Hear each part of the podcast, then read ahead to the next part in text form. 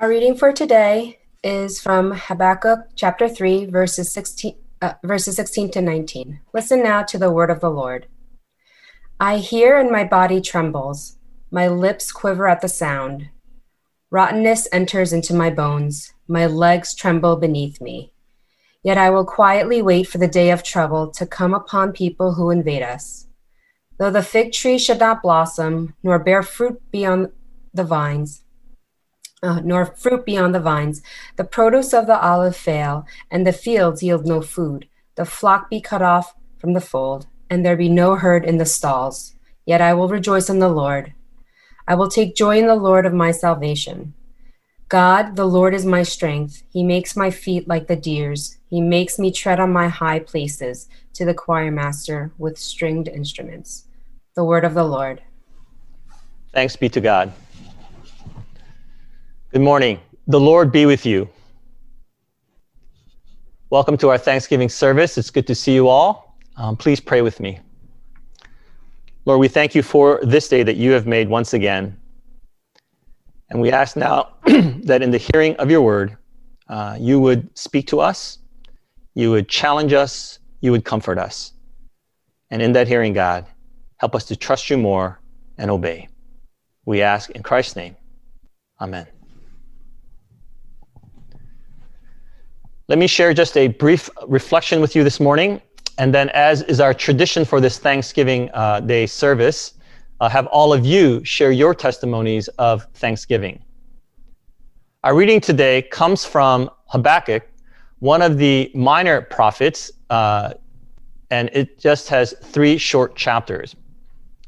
In the first two chapters, as is typical of many prophetic books, the prophet Habakkuk complains about the lack of justice among God's people, and he warns them of impending judgment. He also questions God and God's decision to chastise his unrighteous nation by using the even more unrighteous empire of the Babylonians. Like many people of faith, like us, Habakkuk struggles to maintain trust in God and God's just rule when all around him is injustice. Then in chapter 3, Habakkuk offers a prayer beginning with these words O Lord, I have heard the report of you and your work. O Lord, do I fear. In the midst of the years, revive it. In the midst of the years, make it known. In wrath, remember mercy. Having heard of God's impending judgment in the previous two chapters, Habakkuk is rightfully in reverential fear. He asks God to do it again, that is, to bring about justice once again, but he implores God in wrath, remember mercy. Then in verses 3 through 15, there is what is known as a theophany or a vision of God. Habakkuk describes a vision of God as an incredibly bright light, as one who commands all of nature and all nations, as one who shakes the earth and scatters mountains, as one like a mighty warrior, crushing all who oppose him and bringing salvation for his people. It is an overwhelming vision of God and God's immense power. it's reminiscent of the story of Job.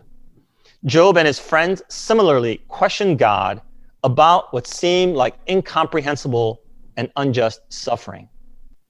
God never explains or answers the question of why. But when Job catches a glimpse of God's presence and power, he responds with these words I had heard of you by the hearing of the ear, but now my eyes see you. Therefore I despise myself and repent in dust and ashes. Job was overcome by God's power, majesty, and wisdom. His questions of why never get answered but seeing who is the one that is giving him the answers left him more than satisfied.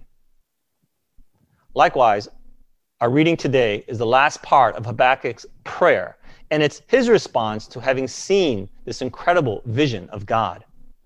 In verse 16, he begins by acknowledging his own fear. He knows what's coming. I hear and my body trembles. My lips quiver at the sound. Rottenness enters into my bones. My legs tremble before me. Yet I will quietly wait for the day of trouble to come upon people who invade us.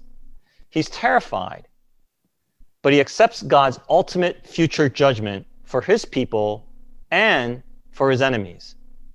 And that's also why he began his prayer by asking God, in wrath, remember mercy. Verse 17 then describes what's ahead. Though the fig tree should not blossom, nor fruit be on the vines, the produce of the olive fail, and the fields yield no food. The flock be cut off from the fold, and there be no herd in the stalls. He anticipates total and catastrophic economic collapse. Finally. No figs, no grapes, no olives, no wheat, no sheep, no goats, no cattle, nothing. Since we aren't farmers, in modern terms, imagine something like this. Though I lose my job and can't get health insurance, the stock market crashes and my investments disappear. Costco and Wegmans go out of business and there's no food in my freezer. It's as bad as it can be. It's a complete economic shutdown. It's 2,000 pigs rushing over a cliff. And once it shuts down, it's not like it can be automatically and quickly revived the next year. It will take years to recover, if at all. Doesn't that sound at least a little familiar? Isn't this how some of you have felt, at least at some point during this pandemic, during this year? With the ongoing pandemic and with what looks like out of control spikes in cases, with racial unrest and violence and social injustice still widespread, with unemployment hurting already vulnerable populations even more, with increasing numbers of those homeless struggling to find shelter, now with the limitations on the number of people shelters can safely accommodate, with the election still not fully resolved, and with one of the worst hurricane seasons we've ever had.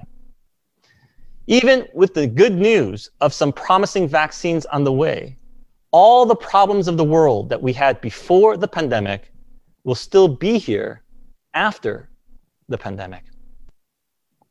So it's understandable that people are feeling angry or sad or in despair.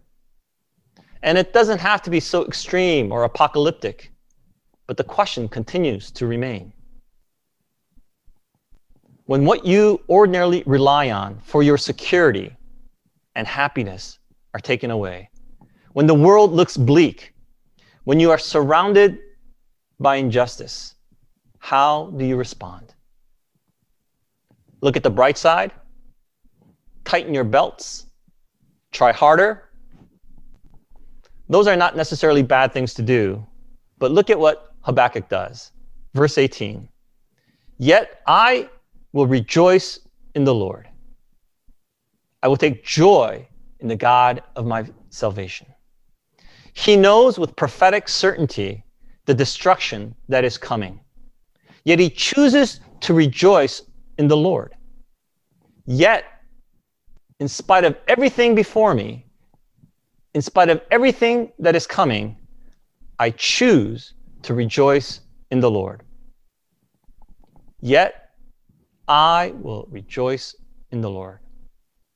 That is a very small, but an incredibly powerful word. We are a yet people. I wanted to say that we are Yetis, but I didn't want to uh, have the association with the abominable snowman. But we are a yet people.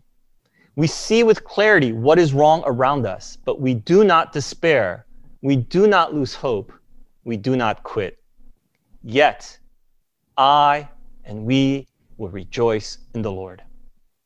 Last week, Jesus commanded us to rejoice when we are persecuted for his name's sake.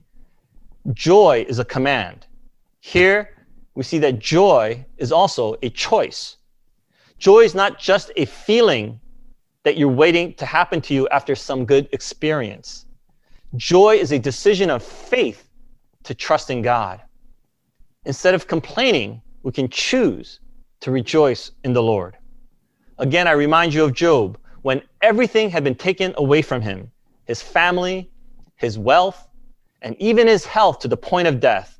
Job was still able to say, Though he slay me, yet I will hope in him. How? Because God is my salvation. And as Habakkuk adds in verse 19, God the Lord is my strength. He makes my feet like the deer's.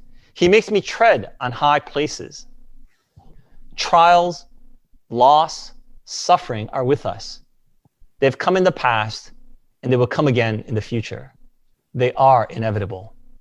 But our hope is in the God of our salvation. And God gives us strength.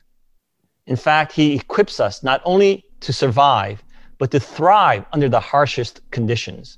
Like the feet of a deer, He will give us sure footedness when the ground gives way and shifts. God will help us climb up from the valleys of hopelessness to the heights of His glory. And here's where you can be more sure footed Psalm 18. He makes my feet like the feet of a deer and set me secure on the heights. Habakkuk quotes from the Psalms. He has remembered God's word and he has confidence in difficult and challenging situations because he knows God and God's word. It's when you know God that you can have confidence and hope. And you can know God, you can catch a vision of God through God's word. Most of us will not likely have the experience of an overwhelming theophany, but we can all know and we can all experience God through God's word. I know that it's been a tough year for most of us. Classes have gone online, jobs have been lost, dreams have been crushed. There is so much that we have lost this year. Yet, as the people of God, we can still choose joy. We choose joy and thankfulness because Jesus is the Lord, because God is my salvation. I will rejoice. And so at this time, let's share with one another. Let's acknowledge what has died the hardships, the pain, the suffering. Yet, yet, let's also recognize, as Jesus said in John 12, truly, truly I say to you, unless a grain of wheat falls into the earth and dies, it remains alone. But if it dies, it bears much fruit.